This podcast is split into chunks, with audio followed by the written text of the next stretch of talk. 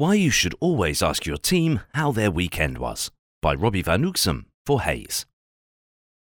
There have long been two broad schools of thought as to whether bosses should be predominantly compassionate or tough in how they treat their employees. Which one do you most believe in?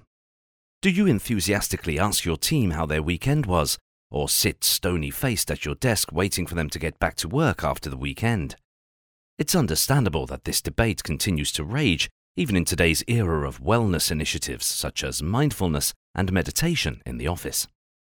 After all, while a nice boss may be better liked by their workers, many managers worry that being too matey towards their employees could erode the respect they command and make them easier to take advantage of.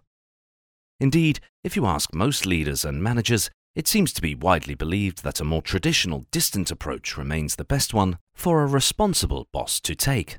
But as recent studies have shown, treating your employees with compassion can bring sometimes surprising benefits both for them and for you.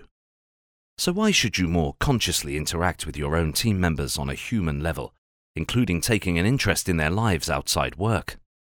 Why is a compassionate approach to leadership so important?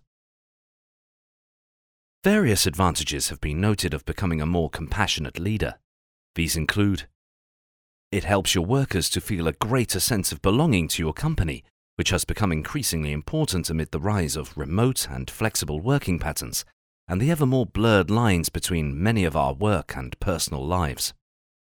Human connection is more important now than ever before.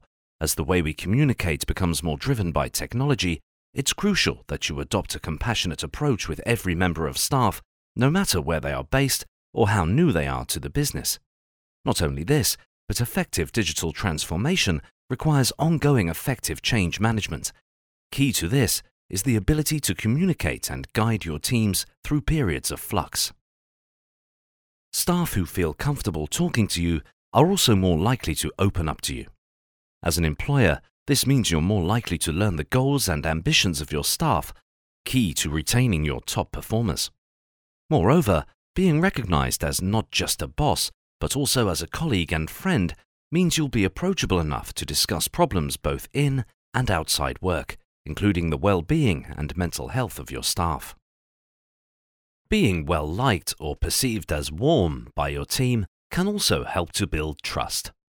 As Emma Seppala, PhD, author of the Happiness Track and science director of Stanford University's Center for Compassion and Altruism Research and Education, has put it, leaders who project warmth even before establishing their competence, are more effective than those who lead with their toughness and skill. Why? One reason is trust. Employees feel greater trust with someone who is kind. According to research cited by Harvard Business Review, HBR, employee loyalty is influenced less by the size of their salary than it is by the feelings of warmth and positive relationships that they experience in the workplace. What's more, a study by New York University's Jonathan Haidt found that employees are more loyal to leaders who they look up to and who leave them moved with their compassion and kindness. A compassionate approach can reduce your employees' stress levels. A study of workers from various organizations found that levels of healthcare spending for employees with high stress levels were 46% greater than at similar organizations lacking such high levels of stress. In particular, connections have been made between workplace stress and coronary heart disease in studies not only observing past patterns, but also predicting future patterns. How do you become a more compassionate leader?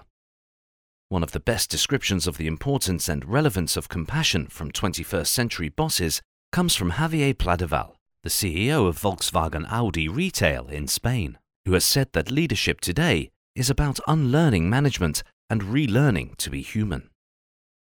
Follow the below tips to ensure you are speaking to your employees in a human way instead of treating them as if they are mere commodities. Become more self aware.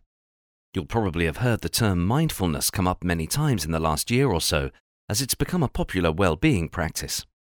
Effectively, it means becoming more self aware, as was recommended by no less than the Dalai Lama in a recent article for HBR. In his words, when we're under the sway of anger or attachment, we're limited in our ability to take full and realistic view of the situation. Keith Kefgen, CEO of Atheos Consulting Group, has described it as a process of getting comfortable with yourself, adding, One must have self awareness before they can effectively lead others. The best leaders I observed were always analyzing their strengths and weaknesses and surrounding themselves with people who filled the gaps in their own capabilities. So, if mindfulness can help you to realize your own positive and negative attributes and management, you'll be able to continuously improve for the benefit of both you and your entire team. Be selfless. If you're aware of Maslow's hierarchy of needs, you'll know that it starts with self preservation, but ends with self actualization. The latter described by psychologist Anne Olson, writing for Psychology Today, as representing growth of an individual towards fulfillment of the highest needs, those for meaning in life in particular. As the Dalai Lama has put it, once you have a genuine sense of concern for others, there's no room for cheating, bullying, or exploitation. Instead, you can be honest, truthful, and transparent in your conduct. And if you can display these positive traits in your management, your employees will react positively to the integrity in the way you communicate. Think of your team members as if they were family members or friends. The likelihood is that the people who you are most compassionate towards in your life already are your friends and relatives. So, for every decision you make that impacts on your employees, ask yourself if your child, parent, or good friend was employed at your workplace, would they appreciate this decision? Bob Chapman, the CEO of global manufacturing company Barry Wehmiller and author of Everybody Matters, practices this technique of turning any managerial decision into a personal question. It's a simple step that helps him to avoid being blindsided by his status and power, which is obviously something that no manager who appreciates their staff would ever want to happen. Emphasize kindness over judgment. A leading researcher into self compassion, Kristin Neff, has cited self kindness versus self judgment as one of its main components. In other words, to be a more compassionate leader towards others, you need to learn to become more compassionate towards yourself, which includes acknowledging that you will sometimes get things wrong. When you can do that, it will become much easier for you to show kindness towards employees who may also make mistakes occasionally. Give yourself a break sometimes.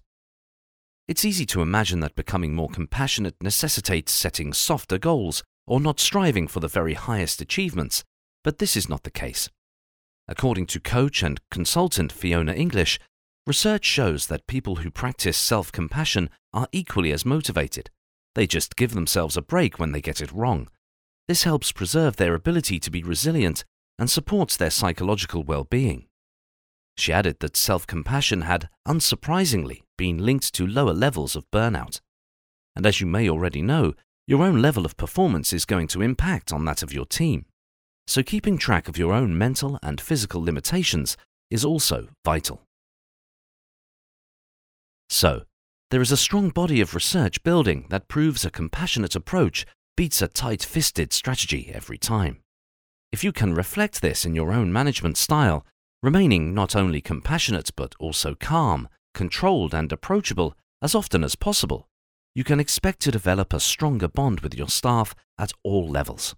What's more, you can begin to work this way as soon as next Monday morning. A simple, good morning, good weekend, could be just what your staff need at the start of another busy week.